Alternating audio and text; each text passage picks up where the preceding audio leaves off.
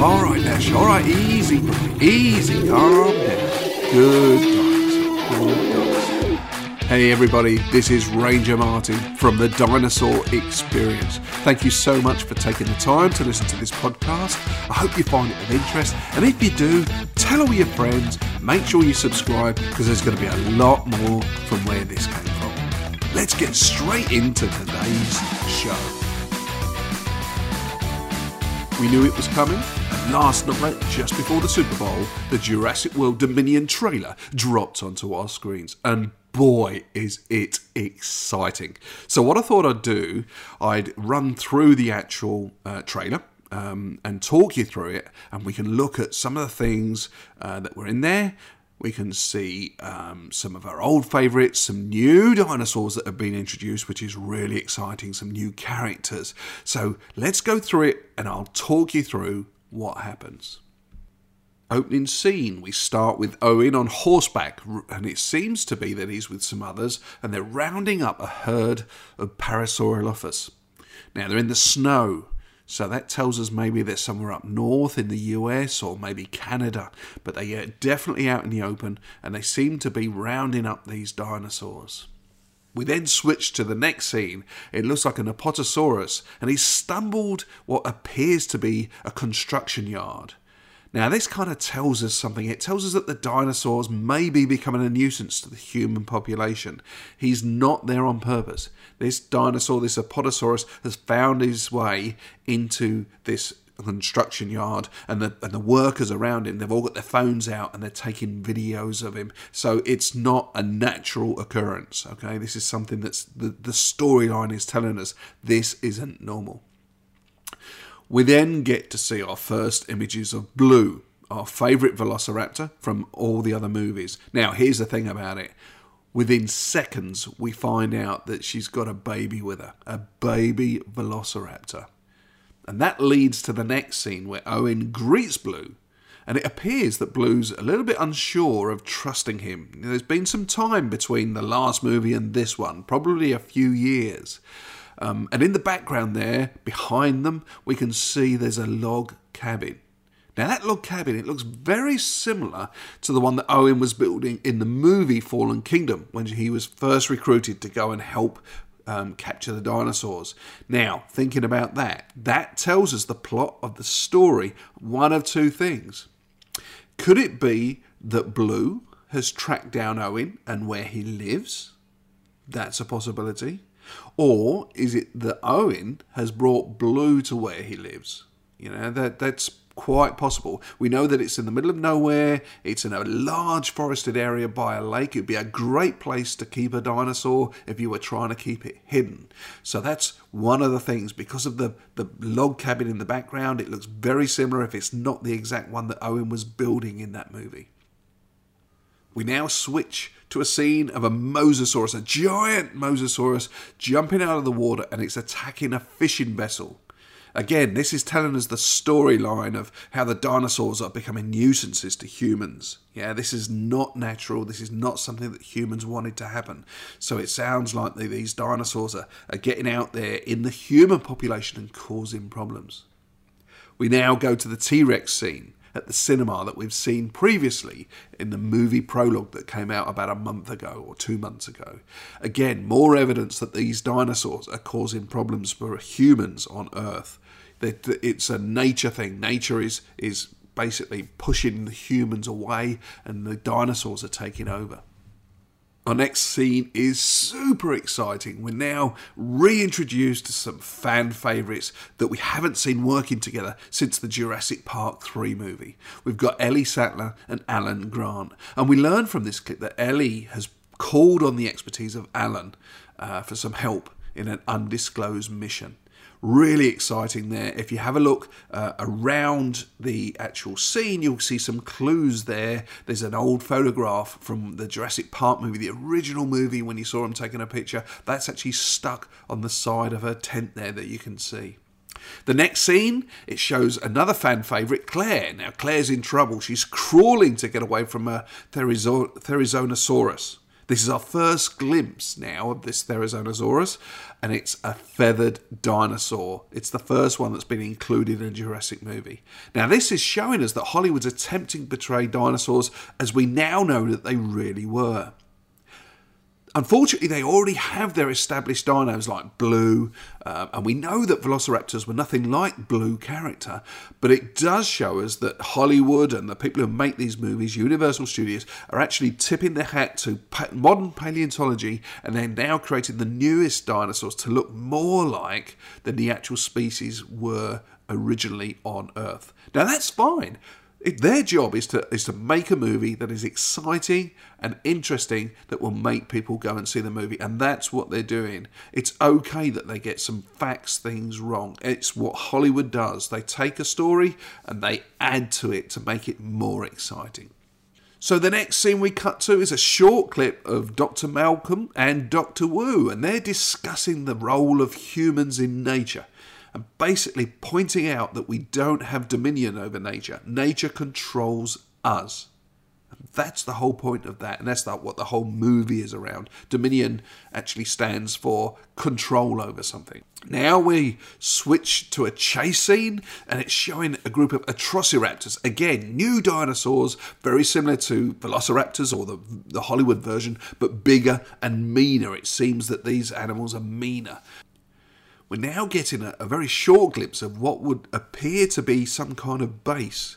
Now, we're not given any evidence or any information about this base, but we're kind of guessing maybe it's where the new dinosaurs are being constructed. Could it be a base for one of these scientific companies that is working on the DNA and reintroducing all these dinosaurs? These are brand new dinosaurs we haven't seen, so they're coming from somewhere. Now we're getting our first glimpse of what we believe is the Pyroraptor. Now, this is another feathered dinosaur, and it looks absolutely terrifying. And it's closing in on Owen and a brand new character, possibly in the base that we were just looking at, just talking about. This Pyroraptor, it's absolutely terrifying version of a dinosaur. It's feathered and it's really, really exciting to see. So we go on to the next scene, and this is the one that holds the most questions for me we see Ellie and, and two children, and the children are running away from a barn. And behind them, it, it, it appears there's a swarm of something that appears maybe to be chasing them or it's been stirred up by something.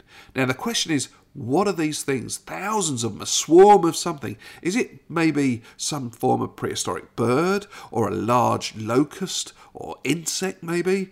These are questions we don't know. And we know that the insects in the Jurassic and Cretaceous periods, they grew to large sizes. So is it possible this is what they're running from? Whatever it is, it looks like real trouble.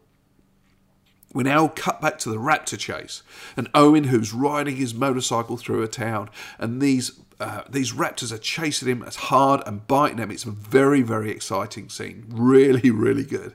Now, as he turns into the main square, we now come across what appears to be an Allosaurus and maybe a Carnotaurus, both in the main square. What's brought him there? We don't know. He's running from the uh, from the raptors and trying to get away from them.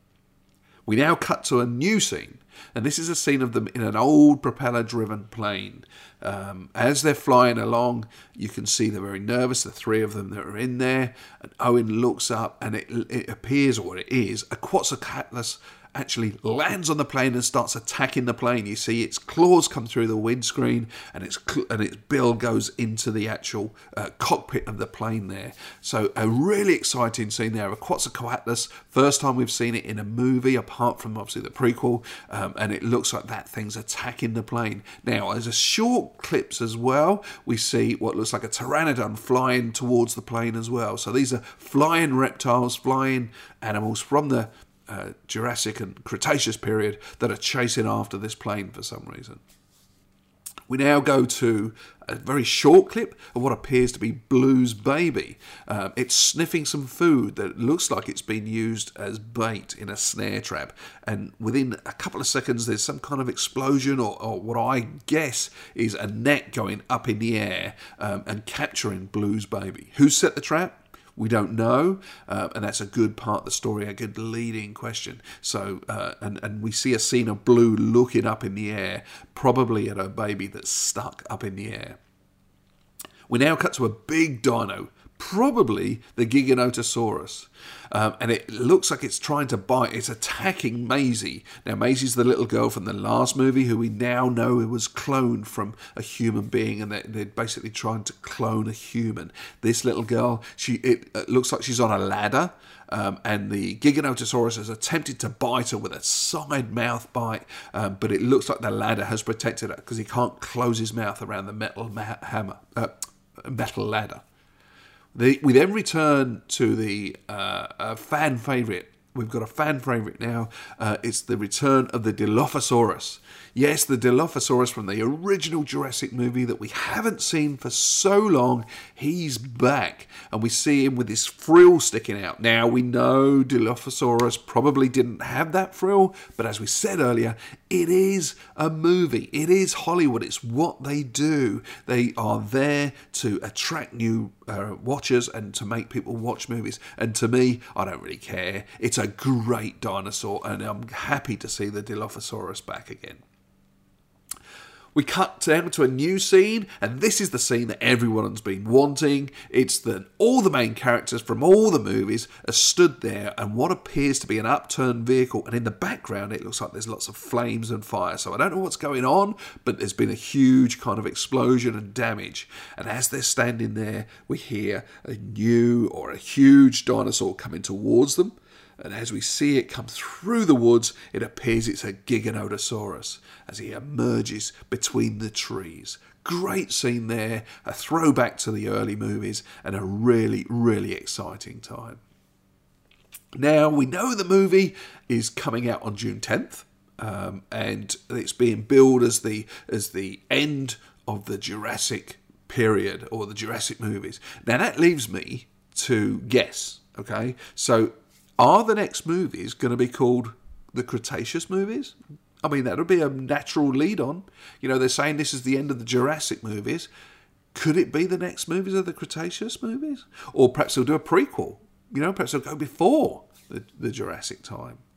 Just a thought there. Anyway, I can't wait till June the 10th. I can't wait for this movie. This prequel is absolutely stunning. If you haven't seen it, make sure that you go to YouTube, type in um, Jurassic World Dominion. I'm sure it will come up there. It is there on there. It's not pirated or anything. It's a proper one released by Universal. Watch the um, watch the preview. It's a fantastic, fantastic prequel to the movie, and I can't wait. How about you? So that's it. That's my rundown of the Jurassic World Dominion trailer. I think it's exciting. I hope you've seen it. Listen, if you haven't seen it, you can find it. Go to our Facebook group, The Dinosaur Experience for Kids. You should be on there anyway. Please make sure you subscribe and join that. That's where we have all the fun. And in fact, let's have a little look on there now and see who's been posting. So we came across this recording and just listened to this little girl. Her name is Emma. Believe it or not, Emma is only four years old. And listen to her knowledge about dinosaurs. It's just absolutely incredible. Her mum's flicking through a book and she knows every single one of those names. That's just amazing. Emma, you should be very proud of yourself. I know your mum's very proud of you, and I am too. So, Emma, well done on your knowledge. You're a great, great paleontologist. Sounds like Nash is getting a bit hungry, so we better wrap up, guys, before he gets a bit mischievous. But don't forget, you can always find us. Look for the Dinosaur Experience. Look for us on Facebook. Join our Facebook group, the Dinosaur Experience for Kids. You can find our website, thedinosaurexperience.com. We're on YouTube. We're on Twitter. We're on Instagram. We are everywhere. So come and find us. And until next time, goodbye from me, Ranger Martin. Be good.